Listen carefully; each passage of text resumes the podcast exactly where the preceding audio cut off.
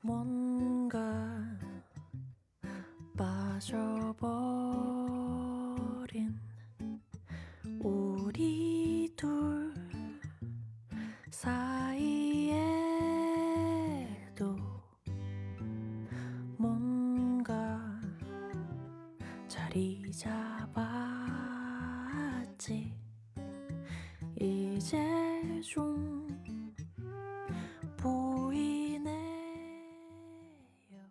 不上不下的听众朋友们，大家好，欢迎来到新一集的节目，我是主播小二。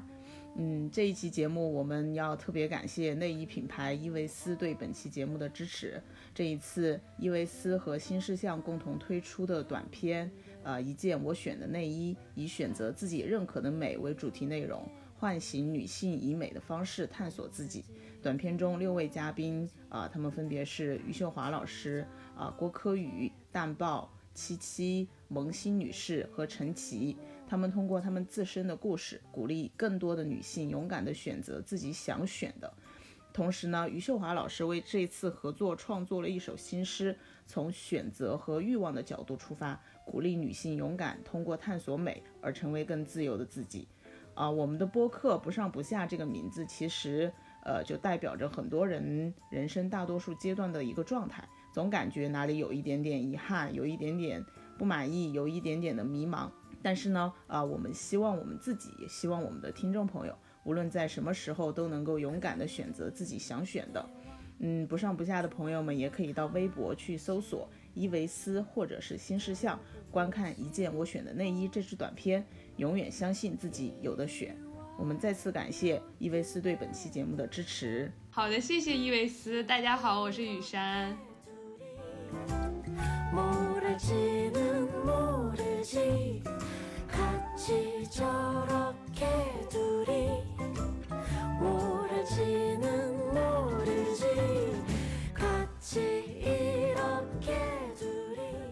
好的，然后这一次呢，我们就是呃回归到我们的本职工作，因为我们前几期其实聊了挺多大家在疫情期间的一些生活的体会和感想。然后这一集我们回到我们本职的工作，因为最近其实上线了蛮多呃综艺节目的一些一些新的节目，爱奇艺。呃，腾讯、芒果都上了比较多的节目，所以这一次我们就是重磅出击，我们回归我们综艺节目的呃聊天内容，我们去聊一下最近新上的一个呃严敏导演的新作，就是《新游记》。所以聊这个节目呢，我们今天就是久违的也请到了一位嘉宾，呃，请他呢是因为呃他本身也是在综艺的。节目里面当导演比较有很丰富的经验，然后他之前也跟严敏导演有过短暂的合作的经历，而且是在呃《极限挑战》的时候，所以他应该对严敏导演本身的一个他对节目的把控、工作的习惯和他节目想要传递的他的个人的表达，应该有一些他自己的观察和体会。就是今天我们的嘉宾就是咖啡老师，我们请咖啡同学给大家做一个自我介绍。Hello Hello，各位听众朋友，大家好，我是咖啡。然后我应该是在呃一七年的时候跟严敏导演有过一个几个月的一个工作的合作的经历。嗯，其实怎么说呢，就是后来也一直都在呃综艺的这个行业里面，所以今天也就受邀来跟小二还有雨山一起来聊一聊这次的《新游记》这个节目。对，非常非常欢迎，非常欢迎。因为其实怎么说呢，就是我们作为就是这个行业的一些晚辈，也不叫晚辈，就是就是严敏导演，他本身是一个在综艺圈子里面。呃，很有知名度的人，就是这个知名度不仅仅是在行业里面，可能他是现在中国国内呃几个数得上被观众熟知的一些人，所以就是我们去评价严导的节目，也不叫评价，就是说说说我们自己的感想。其实压力很大，就是要从什么样的角度，因为他非常非常的厉害，就是所有人都知道他是一个很厉害的，然后他也是在国内能够去按照自己的想法去改变综艺的一个叙事的呃逻辑、叙事的结构，去改变整个内容生产的方法的一个导演，这个是很难很难很难的一个事情，也是我觉得作为一个内容创作者来说，也是一件非常非常幸福的事情。这个在国内，我觉得他就是数一数二的这样一个人物，就是综艺圈的代表性的导演人物。所以，我们今天所有聊的东西，其实是一个是站在学习的角度，一个也是站在就是观众的角度。呃，就是还是比较客观，当然客观里面一定会有主观的成分，去聊一聊新上线的这一个《新游记》。在我们录制的当天，其实《新游记》刚上线了三期，然后它因为每一集都分为上下，其实内容还是挺长的。所以我们首先来聊一聊，就是大家看完这三期节目之后，对它有一个什么样的感受，以及就是它是否达到了。我们之前对他的一个预期的感觉，呃，我们请那个咖啡先来说好不好？嘉宾先说。好的呀，嗯，因为我是在就是基本上是卡着他八点上八点钟上线的时候看的，然后我在其实第一周就是第一周看完的时候，我就觉得，嗯。就是有点有点云里雾里，不知道他到底想要干什么。因为因为也是受邀了这期节目，所以抱着说想要看一下后面到底怎么样，所以又看了第二周。但是看完第二周了之后，我还是嗯不太懂他到底想要干什么。而且在第二周，我记得是呃就在第二周的结束之后，他又说我们要正式的进入这个旅程，又会让我觉得可能前面两周一个是。感觉播了两周的先导片还没有进入我们整个就是游记的这个正题。另一个是，其实第一周和第二周整体的内容是会有一些让我觉得看有点看不下去。就是当然它里面展现的一些就是底层的这种劳动人民的这些辛苦啊，或者说这样的内容，其实它的内核在的，但是它展现的形式是会有一点。嗯，可以说是容易让人走神这样子，但是其实，在第三周的时候，我又会觉得，嗯，就是看下来会觉得，哦，开始有一些有趣的东西起来了，然后甚至会觉得说，呃，严敏的那种，就是严敏导演的那种味道又回来了，就是终于，或者说是有一点点极限挑战的味道吧。其实具具体的是差不多这样子的感觉，但是如果说从整体的三周的内容来看呢，嗯，还是没有达到预期，就是可能是因为前面严敏导演封神的作品在那里了，那这样子相比较之下，反而觉得可能没有没有那么的达到我的预期。你你所说的这个呃极挑的那味儿。体现在第三集，也就是他们到了东莞这这一个部分，对吧？呃，这个部分具体你觉得它是怎么样能跟之前的几条有一个有一个相似的感觉呢？嗯，其实有一其中一个就是说，呃，我觉得。在那几个月和严敏导演合工作的这这几个月的时间的一些经历，然后包括后面就是会看他的一些其他的作品，我觉得他其实最擅长的是去用一些比较，呃比较好玩的这种游戏设计或者说环节的设置，然后再来去讲一些呃。呃，怎么说呢？就是来去讲一些生活的道理，因为他在这个呃人，就是这个相亲的这个环节的设计上，当然就是为什么要相亲这个环节，我其实是还没有看太明白，说为什么要去做这个相亲的环节。但是呢，就是嗯，在整个观看的过程中，你能感受到，就是呃，他是在一个。比较欢乐的氛围中去展现一些呃生活的一个真实的状态，就比如说呃他在让这些人去这些嘉宾去街上找找这些男生女生来作为相亲的嘉宾的时候，他会去做提问。那么在提问的时候，他是以以一个就是把一些因为人在相亲的时候可能对另另一个人会提出各种的需求，然后会有很每个人都会有各种的各种各样的问题，但是他会去归结一些。大家都会问，大家都关心的一些问题，并且以一个非常简洁的呃表述来来去来去询问。就比如说，呃，我记得他是问了说，你是选择财富还是选择才华？然后你是选择个性还是选择外表？但是呢，呃，你可以看，就是呃，不不论说他到现场到底每个人是怎么样回答的，但是他在剪辑剪辑的时候，就是每个人都选择了才华，然后每个人都选择了性格，但是呢，到了最后，就是应该是有一个呃提问的环节，就两个人坐，最后那三对情侣坐在一起互相提问的环节，那信封里面所有的问题都对应了他前面去问过的这些问题，但是你会发现，就是呃。大家去问，并且去选择满意或不满意的结果，又会是和之前他们最开始受到这选择的那个东西是完全相反的。就是还是会有很多人会去在意财富，会去在意呃外表。嗯，所以它是有一点有一点人性的试探和社会实验在里面。就是它其实还是反映了一个比较呃比较现实的现象，就是大家可能在设想里面都会说，呃，就也不也不叫设想吧，就是说可能大家在面子上都会觉得，呃，我会跟你说我在在乎性格，在乎内在，但是其实在呃真实的就是你在现实的选择过程中是一个呃非常现实的一个选择。嗯嗯嗯，明白了。那雨山你觉得呢？整体的感觉。我其实刚才呃，咖啡老师说说呃研导的感觉的时候，我就在努力的回想，因为我呃因为不就是不做综艺 很多年了嘛，然后所以是更可以比较轻松的，然后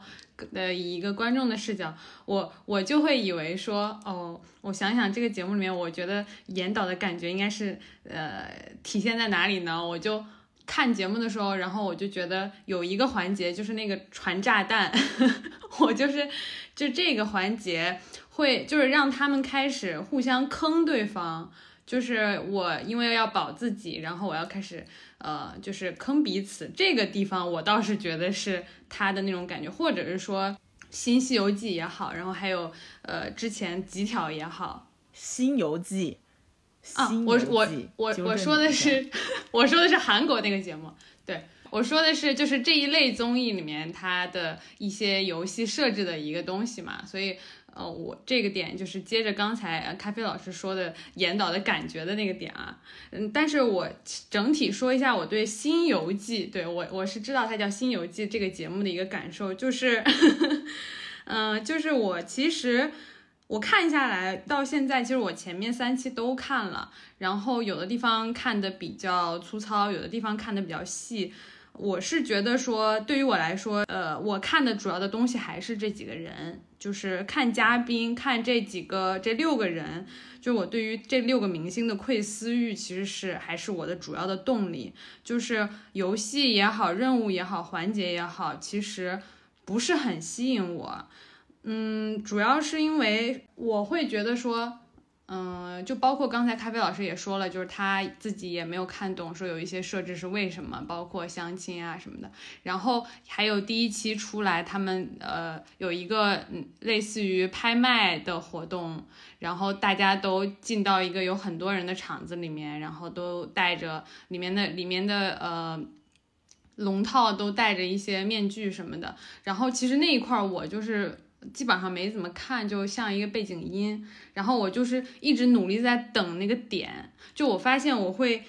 我会看到一些好笑的地方，然后觉得挺有意思的地方，但是就是间隔有点长。然后我就会在等于说就是笑点不是很密集。然后在两个笑点中间，我可能就会失去一些呃注意力和耐心。所以嗯，我觉得整体的，但是但是我。还是蛮喜欢这六个嘉宾，就不能说全部，但是这里面有我平时就非常感兴趣的人，所以我还是会张若昀吧。对，张若昀、林更新，然后 对，就是因为这两个都是演员嘛，然后包括黄子韬，因为我也知道黄子韬就很好笑，但是张若昀和林更新是我重点想看的，因为平时就很关注他们呃的戏，因为他们在戏里面呃。的情况比较多，然后综艺会比较少看到他们，并且就是比较少看到他们，呃，就是更本人的那种样子嘛。所以整体下来，我觉得，嗯，这个节目跟我想象的其实不太一样。因为在他没有出来的时候，肯定就是会去脑子里面对标，或者说是就是预想一下，是不是就是新西游记》那种啊，因为因为名字很像嘛，对吧？然后可能那个节目也有一点先入为主，但是我看了之后发现其实呃有一点其实不太一样。然后包括它嗯就是设计的这些主题呀，然后每每每一难，它现在就是第几难第几难嘛，就从第一难第二难然后开始，就跟我们《西游记》那个就是也是不太一样的。而且呃，但是我还觉得有一个地方。我觉得挺好的，是我觉得 logo 设计的挺好看的，就是他们每一个角色的那个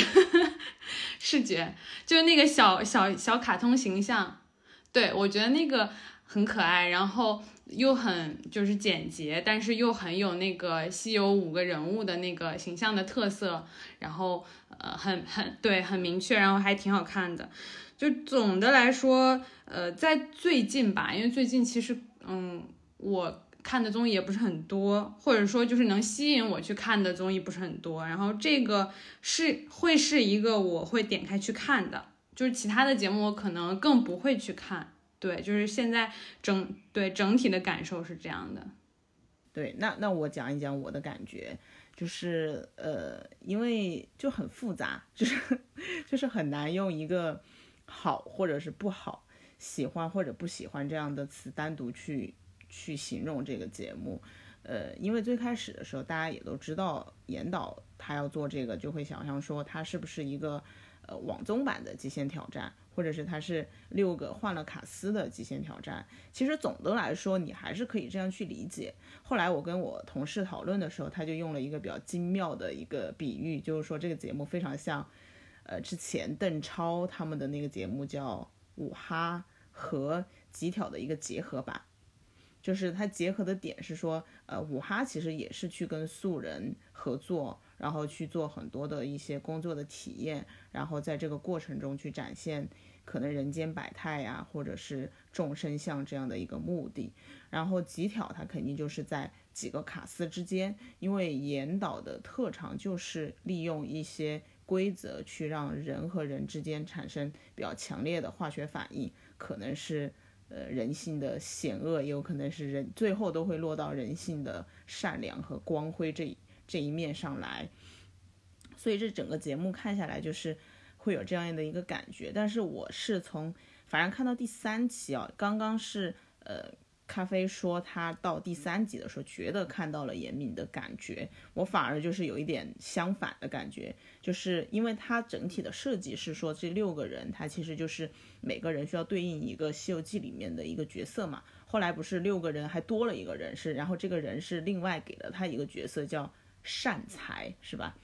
然后这六个人然后去拿到各自的角角色之后。一起踏上这一条旅程，然后在旅程中，可能每一站需要完成，呃，对应的相应的九九八十一难当中的一难，然后这一难可能就是一个任务或者什么的。具体现在我也没有看清这个任务到底是什么样子的，但它其实这八十一难，也就是从上路，其实是从第三集才开始的，对吧？第第一集是他做那个蟠桃会，也就是一个壮行的一个。一个 party 还是什么的，然后呢，再到第二集，其实是其实是一个四十八小时的生存挑挑战。这个挑战的目的是分呃各自确定自己的角色和他的那个初始的钱，然后就是它整个设定很宏大，就是它给了一个非常非常宏大的一个世界观，但是它里面又叠加了非常多细小的规则，这个规则已经多到小到你真的就是。都会看不懂，就是它每一可能每十分钟就会出现一个规则，就是比如说，嗯，蟠桃大会的时候，十分钟就来一个，你要去某个地方换钱，对吧？然后你那个钱最后能换成什么？你可以跟谁换钱？然后那个钱要不要加利息？要不要加什么？就是它最后的点就是说你要用这个钱。因为他大家就是戏谑的说，严导所有的节目都是理财节目嘛，因为他最后都会落到那个钱上面，然后他用了这个钱之后，最后又又要去调那个从六楼往下掉的一个胆量的测试，对吧？那个测试又是分钱，就是谁先上去谁分的就多一点，然后呢又去做那个许愿，就是那个许愿那个愿望是不是最后他们要得到一个什么东西，现在也不是很清楚，但就是。他拿了几个许愿条哦，是回答问题之后，他拿那个火柴嘛，一个火柴就是可以代表他可以许一次愿望，然后那个愿望到底是作用于什么上面，其实说实话我也不是特别的明白，但是我就是觉得他给我塞这些规则，塞这些他所谓的试探，呃和一些试炼的东西有点过于的多了，然后我可以接受有一个大的，或者是。你告诉我，他们是每一个人需要分到一个角色，然后怎么去分这个角色，你可能需要采用很多的，对吧？采用很多的一些设计，然后让他们之间，因为大家可能想要的角色都是一样的，那我们之间需要有竞争，需要有背叛，需要有联盟，是可以的。但是你现在就是中间又给我很多别的元素，又有钱，又有愿望，又有角色。然后又有每个角色的限制，对吧？每个每个角色是有自己的限制的。然后这个就就会让我现在就是我脑子里就会非常的模糊，就是他到底这些人是在这里做什么这件事情就很不清晰了，因为他们的目目的太多了，一方面又要为了钱，一方面又要为了争夺争夺好的角色，一方面又要干嘛干嘛。我觉得就是。卡斯在中间也会有一点迷糊的，我我按我就是私下的揣测，就是这种感觉。然后他他到了第一集的时候，其实是我觉得是这个问题，可能是我们接下来第二个要聊的问题。我这里先大概讲一下，我会觉得他在深圳的这四十八小时，其实是我是能够看进去的哦。就是为什么能够看进去，我们可能第二个问题会聊。反而是我到了东莞之后，就会有一种。就是满头雾水，一头雾水，就是你们在这里干嘛？就是我我我非常理解，呃，刚刚咖啡说的。严导是想要用这些游戏化的、看似综艺的形式去展现很多内核的问题，包括现在，比如说在深圳、在东莞，他们那些打工的男女生，他们不是像北上广这种一线白领精英，大家天天看到的大厂的人，对吧？他们也是厂人，但他们可能是小厂人，就是他们去怎么样去做一些。呃，择偶的标准，他们对现实生活的判断，他们是不是就很现实？他们考虑的问题是什么？我非常明白他想要表达这一层内容，但是他现在通过这个，就会让我觉得他是蜻蜓点水，然后他去让这些素人跟几个卡司在那个山里玩捉迷藏，就是这个过程也完全不能体现他想要的说这些。小厂打工人他们的面貌，因为全程就在跑，然后那个男的和那个女的也没有交流，然后到了那个到了另一个厂子之后，让他们玩那个互相问问题的环节，然后那个环节也也是，其实那几个艺人在那儿是没有任何作用的，就是他们是没有没有任何就是勾连的，然后又要用一些囚徒困境的方式去测试。一素人的感情，就是会觉得，就是这些设定其实它是好的设定，但是我觉得它跟它这个内容、跟这个目的、跟这个情境是不符合的。就包括你说的，呃，刚雨山说的，他拿那个要爆炸的那个箱子，是吧？嗯。就是那个地方，我就觉得。他就是为了加这个设定而加这个设定，因为那个东西对他们起不到任何的压迫作用。因为我留在里面的是什么东西呢？我无所谓，就那个东西现在就消失，对我也不重要，对吧？你让我留两个东西，我就留了一个面膜，留了一个啥？就这个东西爆炸了，又 so what？就这个东西就没有给到他们那个爆，就是强烈的压迫。可能之前极挑的时候，他的那个情境是不一样的，他那个东西是很激烈、很紧张的。但是在这个情景里面，那个东西它只是一个可有可无的东西，那它爆炸了就爆炸了，那这个设计就是无效的，就是多余的，就是让我觉得你就是为了加一个很极挑的设计而加一个很极挑的设计，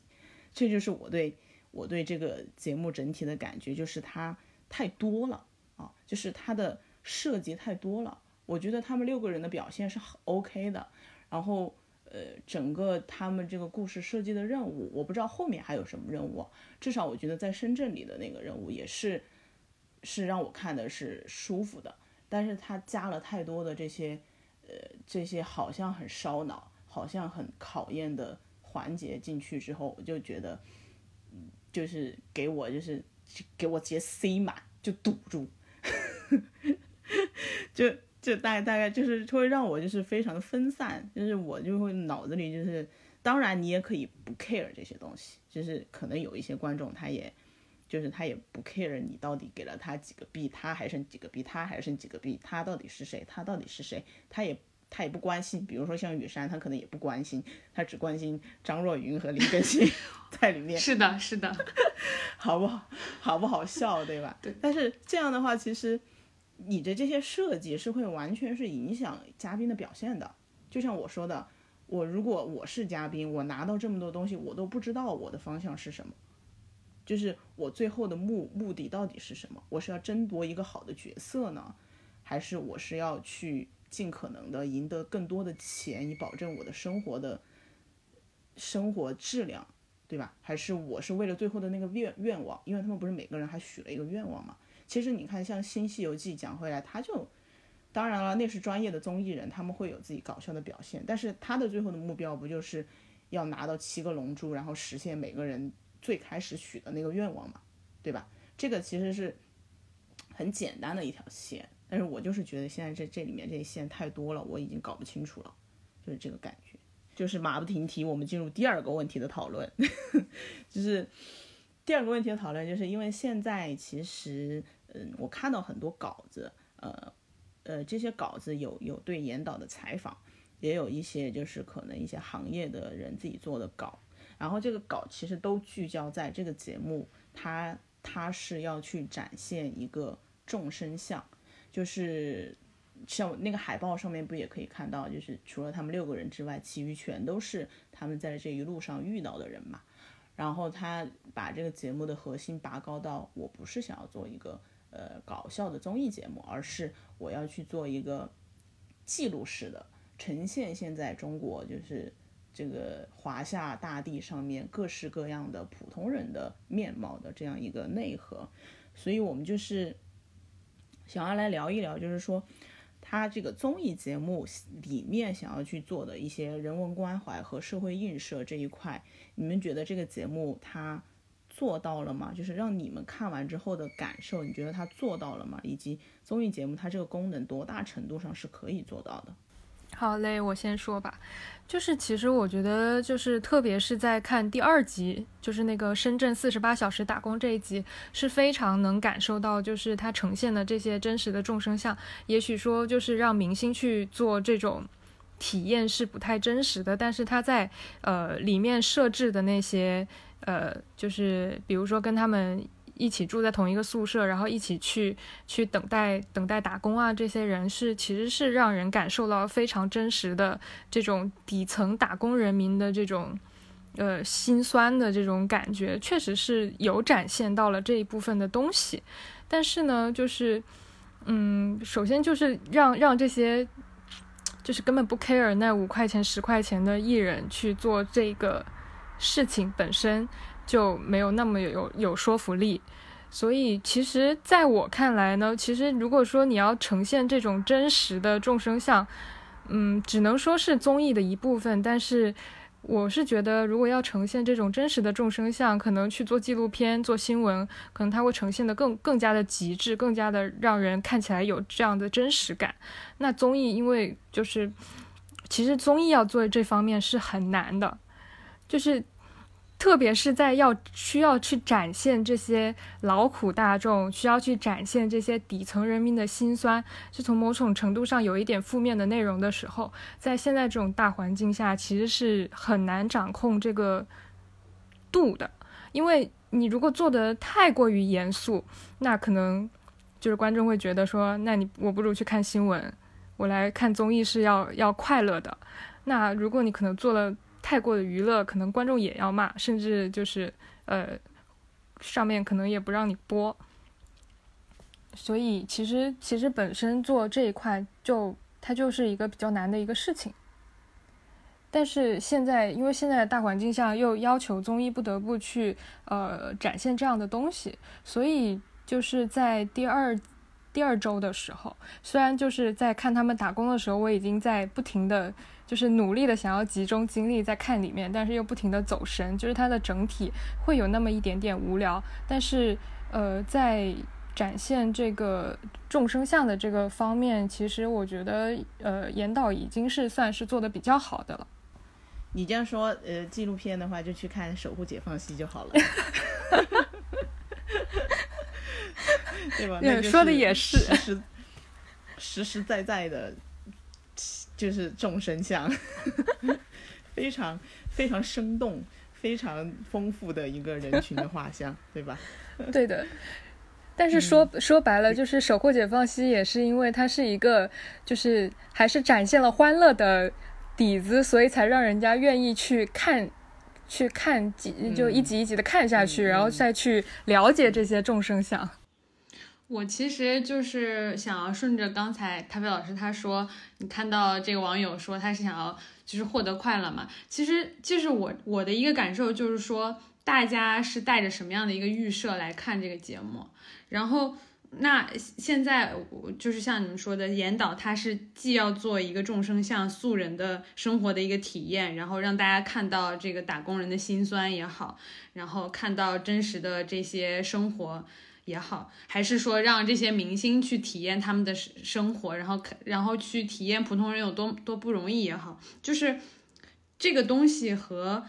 这个综艺节目。以及他请的这些人本身其实是有一些矛盾的点的，在我看来，因为，嗯，首先我在看的过程中，我看他们卖房，然后看他们去当日结工，然后干物流啊什么的这些体力活，然后包括住在那个条件很差的宿舍里面，那其实对于一个综艺来说，它最大的一个。看点就吸引我的看点，可能就是这些明星身处一个很囧的环境里面，就是跟他们平时生活的环境完全不太一样的很窘窘迫的一个环境里面，然后他们的那种反应，其实其实就是看他们出丑嘛，其实还是那个出丑的心理，对，但并不是说去看他们在做普通人的这些工作的时候。嗯，就是让我感觉到我我有多么的呃，就是受到教育，然后我有多么的能够能够体会到普通人的心酸，因为其实普通人我们都是普通人，我们很大程度上我们也知道就是普通人的心酸是什么样的，然后所以对于我来说，我可能如果是明星他来做这件事情，那我可能更想看到的是明星他们自己的生活里面。是什么样的？就不是说他们去体验普通人的生活，而是他们本身的生活是什么样的。然后我们在看他们的生活的时候，看到一些哦，原来跟普通人也是一样的。那这样的一个对我来说的认知和获得，我会觉得说更有一些嗯，能够让我看到一些新的东西，或者说让我对啊他们的生活有一些更全新的了解。那现在他们来做这些。就是很辛苦的这些事情，并且非常的短暂，就四十八小时两天，其实实际上很难去共情，就或者是意义不大。因为首先对于他们来说，他们就是熬过这两天就好了。他的一个目的，他的一个动机，他其实他不是为了生活，他就是我我就是玩游戏。其实对他们来说就是玩游戏，我就是熬过，我就咬紧牙关。对我四十八小时我不不洗脸，对。就是我玩过了就好了，就也就没有什么。所以，而且他们在做这些任务的过程中，比如说卖房，比如说打工，他还是带着一个明星光环的。就是他之所以，呃，人家会接他的传单，可能真的是因为认出来他是那个明星。就是他还是没有办法 体体会到真正的那个。那个职业或者是那个那个工作的一个核心的呃难难度难点在哪儿？可能稍微会有一些感觉吧。而且我我自己看，我会觉得让他们做这些事情真的很难。因为我如果是我我去做这些事情，我也觉得很难。因为就是就是他本来不是做这个事情的，或者说不擅长做这个事情的人去硬硬做一个事情，那一定都是难的嘛。那我们去做也是很难。但是我觉得强行让他们去做这些事情吧，其实，嗯，真的是意义不大，就给我一种感觉是他们在微服私访，对，就是稍微稍微玩一下，然后又走掉了。当然，嗯，最后这个每一个环节或者说每一次的这个挑战之后，节目组或者说节目导演他会设计一个主题的升华，就包括他呃会给那个我记得给黄子韬他们当时一起去等活儿，然后有一个真实的一个一个小伙子，一个年轻人，他也去等活儿，然后黄子韬他们已经干不下去要走人的时候，然后那个年轻人就说说那你们走吧，我不能走，因为我这个。我我我都来了，然后我如果就这样随便的走了，我以后也很难接到活儿或什么的。然后好像是给黄子韬了一些很大的触动，但是在我看来就稍微有。然后他就打车去了海边。对，打车去了海边，然后就就就是思考人生，就觉得对自己触动很大。但实际上你就会觉得，哎，就就其实有一点点怎么说刻意了，然后也也很。对，然后这个是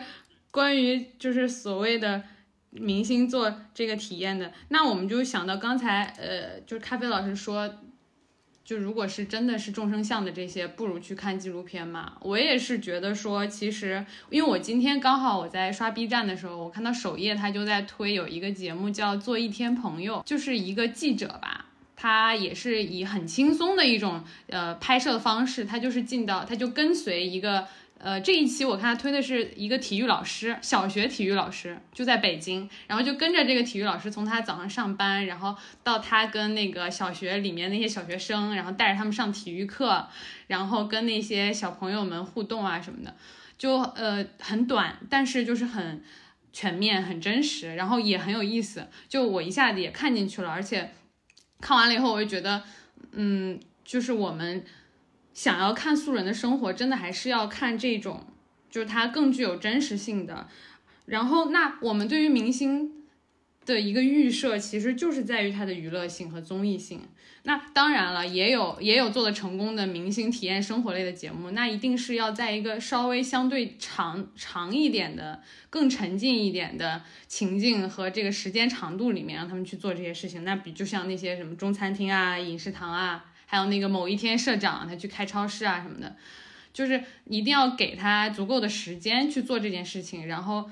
嗯，并且要给到他一个足够强的一个目标和动机，就是真的要很努力的。靠自己去完成这件事情，就你看你会看到一个养成或者是成长的过程啊，这样的其实也是成立的。我想我想补充一点，就是呃，其实我是在就是看第二集，就第二周，然后深圳他们四十八小时的打工的时候，会让我觉得，就是以我以前拍摄极限挑战的经历，会让我一直在怀疑，究竟是他们是一直在。就是这些所有的出现的这些 NPC，包括他的店长、他的员工，包括这些路人，他们是真的就是在演，还是说他们是真的就是深圳的人民都是看到在街上看到艺人没有任何反应？因为在以前就是呃极限挑战拍摄的时候，呃，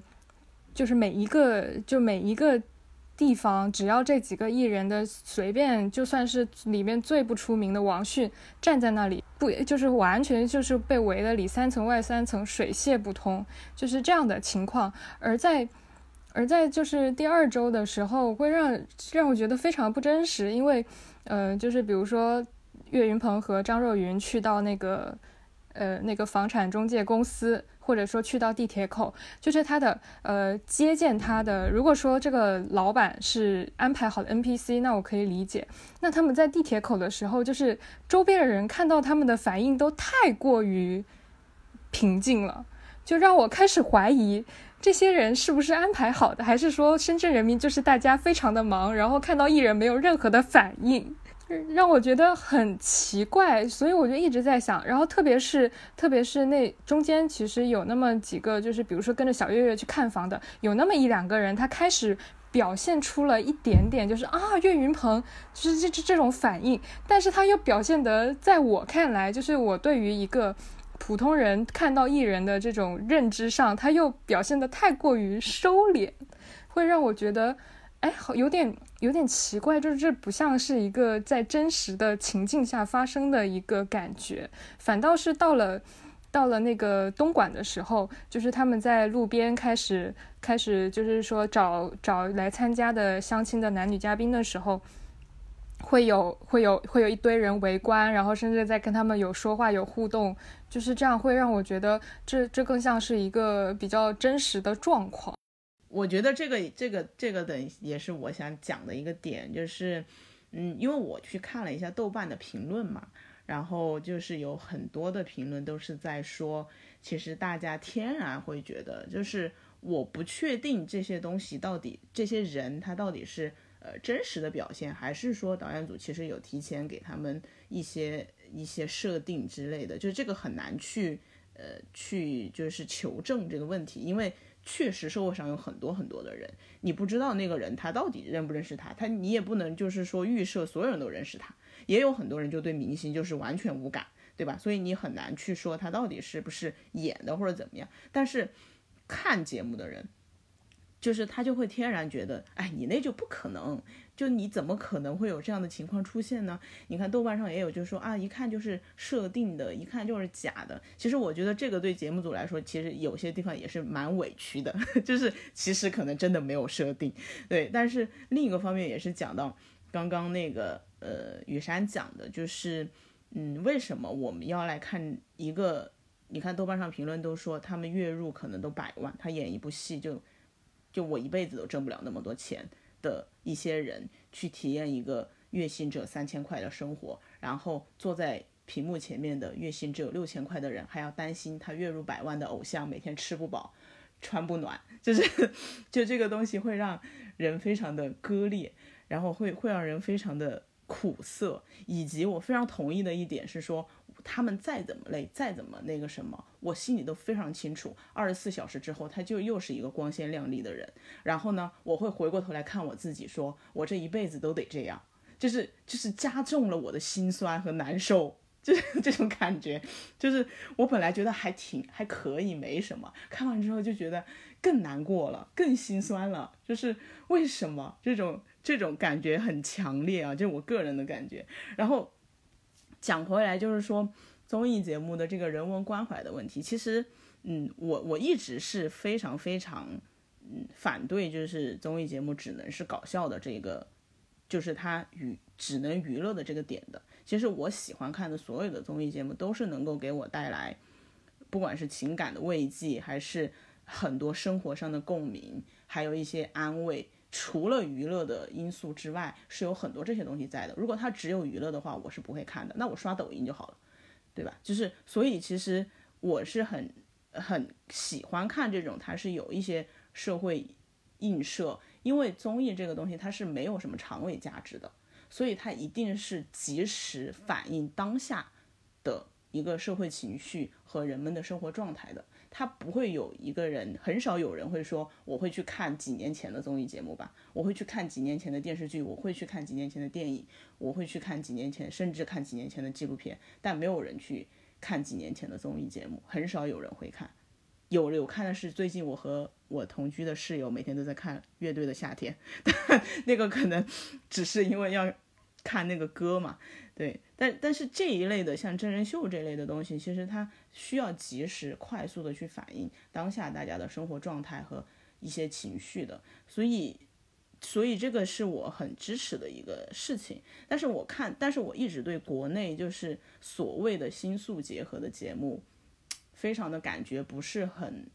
不是很好。就是你看很多。呃，我觉得这个原因也很多。首先一个原因就是因为，呃，国内的艺人和普通人的差距实在太大了。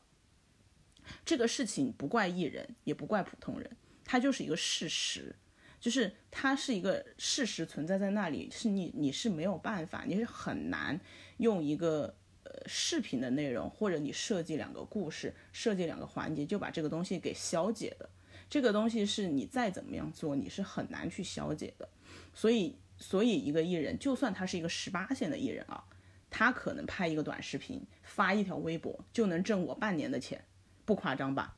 就是这个东西，我是没有办法去体会的。就是我作为一个观众，我是没有办法去体会的。作为一个艺人，他也很难去体会，除非他是有非常强的生活经验和很高很高的情商这类的人，比如说黄渤。他虽然挣的很多，但是他可能之前有比较多的生活的经历，再加上他本人的共情力，他的情商都很高。那是可以做到。但是在大部分情况下，你看之前我就在想，国内这些让艺人和素人去接触的这些节目里面，有没有让人觉得舒服的？就是像之前的那个什么，去去人家家里吃饭的那个节目，还有就是国内版的《粉熊救兵》那个叫那那一类的节目，都是请艺人去帮助素人做一些呃改造啊，或者是去到素人家里跟他们聊天、跟他们吃饭，出来的效果都非常的差。就是我说的一个是因为差距太大，第二个是因为国内的娱乐的环境，它没有让所有的。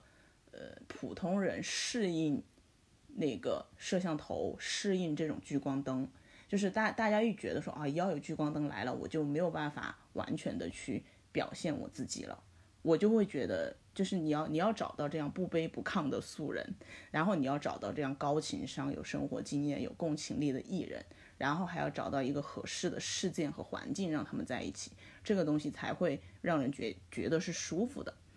对，然后我就讲到刚刚刚刚雨山去讲的那些国内国外的有一些节目，包括我们看韩国的节目比较多嘛。其实，呃，韩国的素人和艺人肯定也是有差距的。那韩国人挣的普通人挣的钱和艺人挣的钱，他肯定是有差距的。但是他的差距没有到这么的大，或者是他媒体渲染的那种差距没有那么大。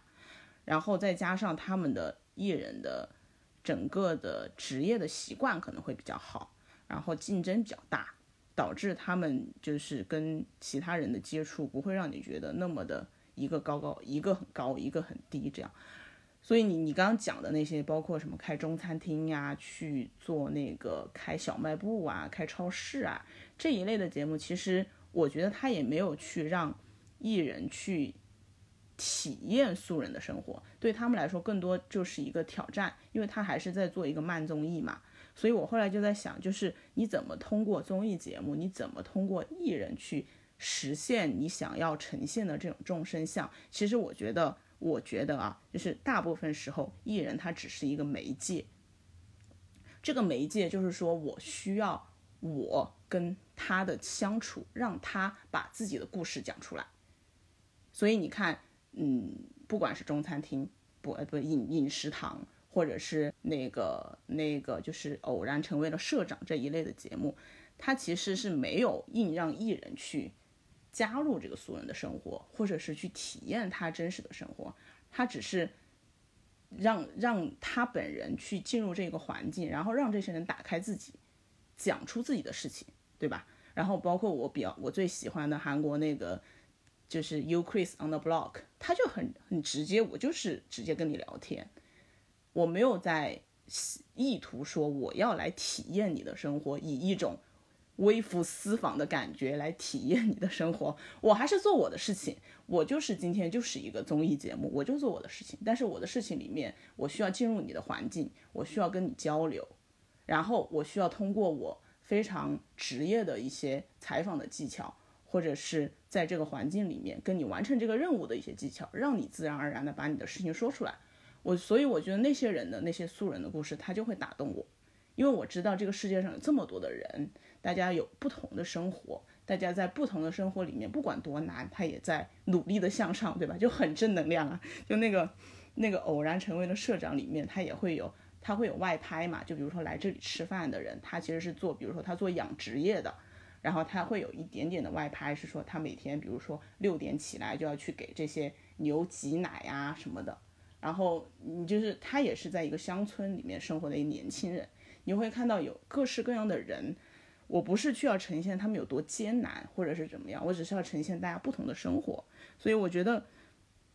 就是中国的艺人目前还很难成为这样的媒介。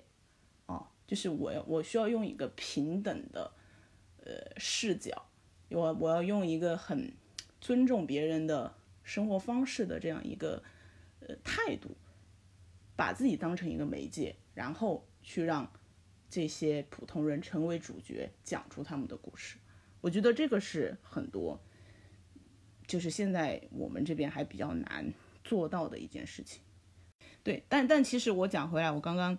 讲了那么多，但是我还是会觉得，嗯，严导他本人的视角是会比呃很多很多其他的节目来说是更好的啊。就是他的这个，嗯，他的本人的这种人文关怀和他想要去在综艺里面呈现的这种呃野心也好，或者是他的个人的表达，其实是已经是好于很多很多很多节目的。只是我说的那些原因，我觉得是嗯很难很难很难通过导演本身，或者是通过一个节目设定本身去消解的。哦，这个不是导演的问题，或者是节目组的问题，而是这个社会的现实和现在大家的生活状态造成的一个客观的事实。对，嗯，所以我所以我觉得这个东西就没有办法去去说，或者是去去批评或者怎么样的。但但是严导他在采访的时候也有说嘛，他觉得现在就是嗯，大家都觉得。就就像我们之前啊，有一期比较爆款的节目，就讲说，就讲说是寒冬啊，或者创作很难，但是我们就是我我也很佩服他能够在这样的环境里面，他就说大家都需要每个人需要往前走一点点，这个东西才能够往前进步嘛。所以就是接下来就是说，哎，一下转到这位这位大导演本人，就我们。很难去，我我们不是说要评价他什么，只是，嗯，因为咖啡老师之前也跟他有过合作嘛，然后我呢是跟他有一些间接的了解，就没有特别特别直接说在一个项目组里面怎么怎么样，但是也会有一些间接的了解，所以就是他个人的风格其实是非常非常的强烈，就是在我觉得中国只要是内娱看综艺的人，应该都会知道这个导演。然后也会有一个呃严严敏出品必属精品，是不是？是不是坊间有这样的说法？那那那那个咖啡老师可以跟我们分享一下，就是以你原来跟他合作的一个经验，你觉得嗯他本人的个人表达以及他在执行当中的更多的一些做事的风格，你觉得是怎么样的？嗯，其实我觉得。他因为因为你之前应该也也有提过，说他的每一个节目都会有一个，就是以一个电影为一个底层逻辑这样的东西嘛。但是可能和我在跟他就是比较实际的工作过程中，我没有太多的感受到就是关于电影的这个问题。但是就像我之前说的，就是他其实是比较善于通过一些呃比较娱乐、比较好玩的一些游戏设置去展示一些生活的道理，因为。嗯，就是我们在之前做集挑的过程当中，基本上每一期它其实都会有一个它自己的中心主题的思想，会去想要讲这一期一个表达的一个主题，并且它在整体的环节的设置上，他会是一个非常注重细节的人，就是他会。把这一期所有的环节设计去呃服务于这个他想要表达的这个中心思想的主题，并且他会细节到，就是呃我记得应该是《西游记》这这这个第三周这一集吧，嗯。这个是我的猜测，就是他为什么选择金靖，可能是因为就是一个是金靖他本身是一个比较好玩的人，还有一个是我记得金靖在某一档演员节目里面是演过《大话西游》的，然后呃对，然这是我这这个选角的呃角度是我的猜测了，属于，但是他其实你再细细的想，这个人他为什么选择这个 NPC 是跟他这个整个的主题是有关关联的，包括里面出现的那个月光宝盒的变种叫做日光宝盒。嗯 嗯嗯，对，然后他会有更细节到，就是我记得，呃，在金靖带他们进入那个办公室，就是要收他们东西的时候，他在展现这个整个场景的时候，他特特地去拍了，就是墙上挂的那一些锦旗，那其实就是这种这种比较小的这种布置细节，其实也是，我想基本上可能会是引导。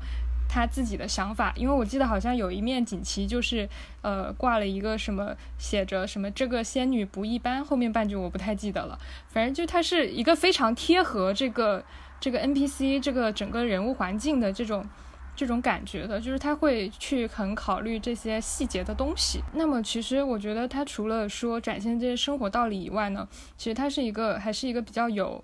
呃比较有情怀的人，因为他是。呃，我我觉得印我印象最深的就是当时我们在拍《极限挑战》的时候，在哈尔滨，就是那一期是表现的这种父亲，就是那期的主题是父亲。那其实他他因为从我们整个开会的过程中也能感受到他对父亲的这样的一种一种感觉。就是这样的一种情怀，所以他在整个设计的时候，那一期是回到上世纪八十年代，就是回到他们他们的他们出生的时候，他们的父亲的那个时代。那么他在整体的环节设计上，你就会感觉到，就是你作为一个可能无法跟他共情，因为你不活在那个年代，你无法跟他共情的这样一个呃情况下，你还是会对，就是会被他所想要表现的那些情感。所所所动容，然后就是还有一个就是，呃，我觉得他在就是至少是我在做集挑的过程中，他对每一个参参与他节目的那个嘉宾，就是对所有艺人的过往或者说他个人的生活的这个经历是会比较了解的，并且他会去根据每个人生活的经历去做一些相应的设置。用通过这种比较呃，就是比较还原的这种场景设置来去引起这个艺人的一种代入感。那么他在这个情节设置里面有了这种代入感了之后呢，他展现的反而展现的会这种真反应会更加的真实。我记得应该是在哈尔滨那一期有一次是呃，就是因为孙红雷以前是他的经历是说他小时候家里穷，然后他想要去学那个霹雳舞。但是好像是家里不支持，然后他后面好像是负气出走还是什么的，就之类的这种，就是去寻找他的呃舞蹈梦。那在那个里面就会有一个环节的设置，就是说他进入那个他他一打开，就是说这是你家，然后他一打开，里面是他的老婆和两个双胞胎女儿，然后这个老婆就开始跟他说说现在这两个女儿都想学舞蹈，但是我们家的钱。只够一个女儿学，那另一个女儿就没有办法学了。就是这样的场景设置会让他一下子联想到他自己的小时候，就是他的这种设置会会会让会让嘉宾很有代入。但是就是怎么说呢？到目前来看，就是在《新游记》里面，我还没有看到就是这种相关的与个人经历有关的这样的一些设置在里面。那那你觉得这一次他选这六个卡司有什么样的用意吗？呃，所以说这这个也是我其实一直就是我说想要了解的，就是我也有一点不太懂，就是他的这这六个人的选角，因为其实像比如说吉挑，他是一个非常就是把每个人做的非常的极致了，就是三金和三傻，然后呃，其实这几个人也是属于我觉得吉挑如能成功。有有至少三分之一到一半的功劳是取决于这几个人的选角，因为他们几个就是非常的有综艺感，然后并且他们之间互相的这种关联，比如说互相合作搭过戏，然后以前就很早就认识了，所以在整个的他们的过程中会有很多的回忆，比如说以前在哪里哪里一起干过什么什么样的事情，好玩的事情，但是。呃，这一次就等于说，其实，在选角上，我其实还是没有太看明白他为什么要选这样的六个人。因为就以我的了解，他们这六个人之间其实没有没有太多的过往的经历的关联。就是我的印象中，他们好像搭戏都没有太大。那个谁有？王彦霖和黄子韬，他们俩一起参加那个嘛？呃，小小的追求。王彦霖结婚的时候，黄子韬不是还去嘛？就他俩关系还蛮好的。嗯，还有一个，其他几个，还有 一些演员之间的联系。林更新和王彦霖之前是在《楚乔传》里面演对手的，就是他们在《楚乔传》，林更新是呃男主嘛，然后叫宇文玥，然后王彦霖也是那个宇文家族是呃就是他的大对头。后来是被他们搞死了的。就是以我现在对他们这个六个人，就是这三周的展现来看，应该，呃，就是岳云鹏其实是主要作为一个老大哥的形象，就是想要让他挑大梁的这样的感觉。但是我又觉得可能少了一个，因为岳云鹏是说相声的嘛，我觉得还是少了一个跟他能一唱一上和走起来的走起来的这样的，不是黄子韬吗？，对，就是黄子韬他不需要任何人合作搭配，他自己就可以。就是他整个的没有没有捧起来，嗯，就是呃两个人，比如说就像对手戏，你应该是就是一搭一唱一搭一唱，把这个情节推向更高的一个。嗯，呃算是顶峰吗？嗯，就是这样子。但是呢，我感觉就还少了一个，就是可能毕竟黄子韬还是比较年轻，就是他还没有到，就是老狐狸的这种。我为什么其实觉得就是第二周会有一点无聊呢？是因为他做这种任务就是两两一搭，就是两两去一个地方，那其实，在无形当中就把这六个人拆开了。嗯，就是他们中间的互动就会很少，这个互动就会只局局限于就一起在搭任务的这两个人里面。然后在看到黄子韬和陈飞宇搭在一起的时候，我心里就在想：完了完了，不会要炒 CP 了吧？结果我去网上一搜，果然有人在磕 CP 的，但是他们两个在这个节目里面又又没有展现出那么的，就是那么的 CP 的这样的一种一种潜质在这里面。那他的角色肯定就是要来当一个小弟弟这样的一个颜值担当的一个角色嘛。确实是，但是呃，就是除了岳云鹏这种老大哥，以及以及陈飞宇这种弟弟，其他的四个人在我看来就会有一点相似，就是他们在一个呃比较差不多的一个平均线的位置上，齐平的位置上没。有那么的角色分明，是吧？所以说，刚刚就是之前前面雨山也说了嘛，就是呃说觉得严敏的味道回来了，是那个日光宝盒在互相陷害的那一段。其实我觉得那一段也确实是有严敏的味道，而且就是他会好那一段，就是不管说这个主旨有没有意义，但是至少这一段东西是好玩的，因为他们几个人之间彼此开始有了互动，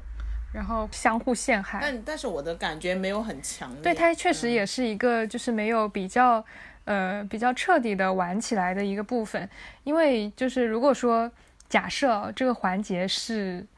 呃让极挑的六个哥哥来玩的话，可能。这一趴就不是那么简单的五分钟或者十分钟就结束了，可他他们可能这一个事情他就可以玩一整集。严导的风格其实他他其实是一个挺，我觉得他是一个想做电影的综艺导演，就是他确实是一个电影爱好者。对，因为他他真的非常的文艺，嗯，然后他他在各个采访，包括我听其他人的一些描述，也有讲他真的非常文艺，他看很多很多的那种呃很文艺的电影啊、书啊这些这些艺术品类，他都就颇有涉猎，然后所以他会对他的自己的每一个项目都有一个电影式的叙事的底底层结构。或者是他想要通过这个表达一个什么样的主题，这个是刚刚咖啡也说嘛，就是他在极挑上，可能他对每一集都会有一个这样的要求，对吧？因为极挑它其实是单集一个故事嘛，然后后来他可能做其他项目，包括像说唱新时代呀、戏剧新生活呀，然后还有那个呃德云逗笑社，包括这一次的《新游记》，他在很多采访里也都表达过，他对每一个项目想要它对应某一个电影的这种感觉。呃，这一次的《新游记》其实他有提到那个电台湾的电影，就是《大佛普拉斯》，我不知道你们有没有看过这个电影。这个电影其实它就是想要展现很多非常非常底层的人民的那种无奈和生活上的困窘迫，还有就是对于很多社会强权，嗯，这个可能不太好说啊。就台湾那个电影里面展现出来，就很多有特权的人，他是不会被受到相应的惩罚的，就是这个现状是非常非常让人无奈且难过的。然后，所以他在采访的时候也有提到说，嗯，《大佛普拉斯》里面有一句台词，就是说很多人捧起饭碗就已经很累了，他根本没有时间，也没有精力去想其他的事情。就是类似的这样一句话，是他想要通过《新游记》的这一整趟旅程和他呃去展现的这个众生的面貌，想要去达到的一个表达。对我觉得他是，在每一个节目里面都是想要有这样的一个表达的，然后他会在很多细节，然后很多的设计上面去为这个东西服务。我觉得这是他本人非常非常强烈的个人风格，也是他能够做到，可能也只有他能够做到的一些事情。对，我觉得嗯是是很了不起的。对，然后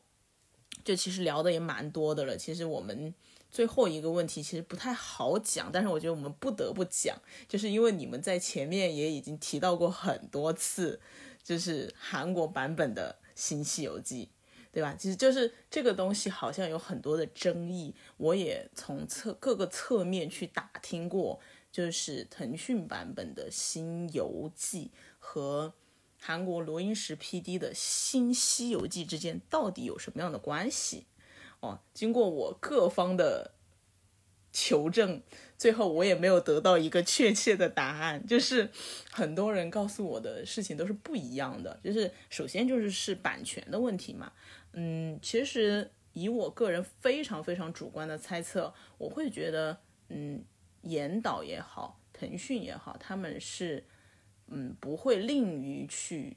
购买一个版权的，就是他们是有这个实力，也有这个心，而且也不会让自己的品牌形象受到太多的损害，所以就是购买版权对他们来说不是一个问题啊，所以，嗯，我我觉得很多时候。嗯，如果他们觉得这个东西不需要去购买这个版权的话，一定是觉得它完全没有关系，或者是没有必要。呃，但是我个人现在听到的有一些说法是，其实是它是有版权上的合作的。呃，但是我不知道是不是微博上还是哪里又在说，好像是说韩国那方又在说，其实是没有这方面的合作，就是这个东西就有点罗生门就。不太好去求证这个问题，可能中间也有一些比较敏感、不太愿意对外公布的一些消息，呃，这个这个问题就很难去去证实，呃，但是你们之前就是在前面聊的几乎每一个问题都会提到 韩国这个节目，所以就是大家就是先天性的就会，呃，至少是看过或者是韩综的一些观众。呃，他会先天性的去把这两个节目做一个比较，然后我也看到微博上、豆瓣上有很多的讨论，就是在他没播的时候就开始有很多人就是叫一些不好的声音，就是说啊，为什么中国的节目还要去借鉴人家的呀？然后人家做的怎么怎么样啊，我们肯定就不如啊之类的一些话。然后结果播出之后，其实这方面的声音反而是小了，啊。这个这方就是关于它跟韩国节目相不相似的这方面的声音，反而是少了很多。呃，你们你们觉得这个到底是有什么样的关系呢？嗯，其实关于版权这个，我也是一开始就听说，呃，他们是买了版权的。然后等到节目差不多播出之后吧，网上又一片就是都在说，就是这个东西是没有版权的。但是呢，其实我觉得。这个东西其实在我看来，就是嗯，除了说他们的名字会有一些相似啊，就是四个字占的三个字，其他来说，其实它都是在一个，对，就是它的它的那个整体的一个呃，就是架构的设计，然后具体的一些游戏的内容，其实两个节目已经算是。呃，不太不太一样了，嗯，因为它是一个重新，对对，就是它是一个重新，嗯，就是说重新构造的世界观，然后重新设置的所有的这些内容的环节。因为以前就是在《极限挑战》最开始的时候，也有很多人说他在抄韩国，就是，但是其实就是每一，因为《极挑》可以说是一个每一集都不是每一集都是一个新节目的这样的一个节目。在这样的这这样的东西下面，其实每一期都是一个新的设置。嗯，我觉得呃不能说也不能说它抄袭吧，因为它的它的内容首先就是不太一样的。但是呢，可能就是因为这个综艺就综艺这个行业做了这么多年，感觉不管是你随便提起哪两个综艺，好像都有点那么点共性在里面。所以其实我觉得它也不能说是一个抄袭。我我其实觉得就是，我现在反而会觉得，有点可惜。有点可惜的点是，其实这个节目它不用西游也一样成立啊，就是它，而且现在就西游在里面的戏份有点有点太空了。我甚至他们后面不是到那个四十八小时的那个生存体验之后，已经分配了角色了嘛，对吧？就已经分好了，呃，谁是孙悟空，谁是唐僧。我甚至到第三集的时候，我都不记得他们谁是谁。就是首先他们没有呃外表上的变化，就是你你可能你是一个 cos 的 IP，你是不是有一些那个人他一些标志性的东西也没有，对吧？然后也也没有人去提醒，就是他们每个人不是有自己的呃那个戒律嘛？其实他们在整个过程中这个东西也没有体现，就是他也也没有体现他们当中的戒律和权利这一部分。也很很很少体现，就等于是我重新玩了一个任务似的，但是跟我的角色，跟我在这个西行当中，我去承担，比如说我是唐僧，我是孙悟空，我是沙和尚，我是八戒，我们之间有什么不一样吗？都没有体现出来，我就觉得这个东西就徒有其名了。那你徒你徒有其名，你还不得不去跟另一个节目好像有什么相似的感觉，但其实你这个东西根本就没有用到，我就觉得。就是有有点有有一点可惜的感觉，哦，然后它本身就是因为西游这个东西，其实谁都可以用，但是嗯，你如果是从韩国的节目当中看到他们先用了这个，然后我们再来用这个也没有关系，但是我就是觉得他现在用的就是有一点让人觉得就是总觉得哪里就是怪怪的，加，对，就是你加嘛又没有。又没有加的很好，就我真的，你们现在还记得谁是唐僧，谁是孙悟空吗？我都看过两遍了。陈飞宇是唐僧，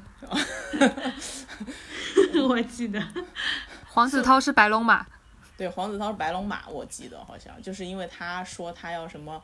呃，他跟那个导演在那边吵架，说他这是什么团队的困难，他要跳过关卡，那里还是导演会来出来提醒他，你的权利到底是什么什么，对吧？然后其他那些其实。就他们在这个过程当中，这个角色在他们身上的作用完全没有。我觉得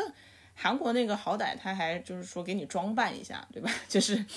让你让你一眼就能够非常直观的看到谁是猪八戒，谁是那个什么。他他他也没有做的非常非常的呃硬和严谨，但是他还是有一种让你一下是能够知道他们现在是，比如说那个那个蓝精灵，那个全身都画蓝的那个。亏贤，他那个形象不就非常非常的深入人心吗？就，呃，然后他每一个人都会有一一些好笑的东西。这里的话，我就觉得他们六个人其实都是一样的。就是我现在也在想，就是他的这个戒律，因为如果说违背戒律，就是应该是要受到惩罚的。但是他的整个过程中，就是好像也没有说，嗯，去设计一些好玩的惩罚来去规定他们的这个戒律。我觉得这也是算是一个这个节目有一点点可惜的点。我还是会觉得稍微有一点遗憾，就是他现在就是国内能够很自由的创作内容的导演真的很少，就是他已经，呃，其实他也不完全自由，他相对自由，他相对就是其实对他的设限还是，但是我但是他一定是相对自由很多的，就是至少他会在很多。嗯，对吧？观众对他的认可，然后资本对他的认可，平台对他的认可，他会在很多上面上的话语权是很大的。然后就是，所以我是觉得他。怎么说呢？他很累，就是他每年那么多 节目，就是一个接一个，对吧？也不歇着那种感觉。然后做节目本身又很累，然后他对自己要求也很高，然后就是方方面面都是他一个人需要去操心嘛。所以他本身就是他也很累，但是我觉得他从另一个层面上来讲，他一定也很幸福，就是能够去这样做内容的人，真的已经很少很少了。所以我还是稍微会觉得有一些遗憾，就是在嗯观众对他如此的认可和期待的情况下，可能多少有一些瑕疵吧，也不能说他呃完全不好，但是在很多环节，包括很多呃设计故事上面，嗯，就像你们说的，还是有太多以前的一些。影子，但是这个影子能不能够完全适应新的这个节目的形式，其实我是呃有一点怀疑的。对，但是我们还是会接下来再去，因为现在其实它也才播到第三集嘛，就是西行之路其实才走出第一站。对，刚开始就是我们就刚开始我们就先先大概聊这些，然后可能到后面之后，我们看他，嗯，反正我还是会继续看了。我不知道观众对他的耐心还有多少，因为他其实也一直在强调，就是严导本人也一直在强调，他希望观众把他的十集节目、十二集节目当成一个整体来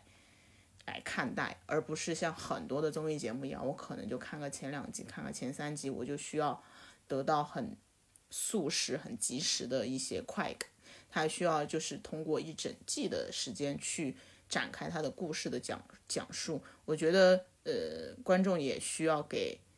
到这样的耐心和包容，至少给到严导这样的耐心和包容。我们接下来去看看他接下来到到第十集，现在从第四集到第十集。会整个西行之路会不会有别样的惊喜？哎，最后那个礼物虽然拆了很多包装盒，但是里面还是一个闪闪发亮的钻石，钻石就是最好了，对吧？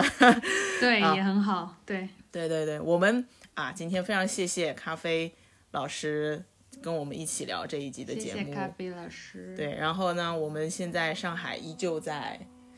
风控当中，就 我我都不知道什么时候能够解开这个事情。其实上一次在很多的那个评论里面也看到很多朋友说，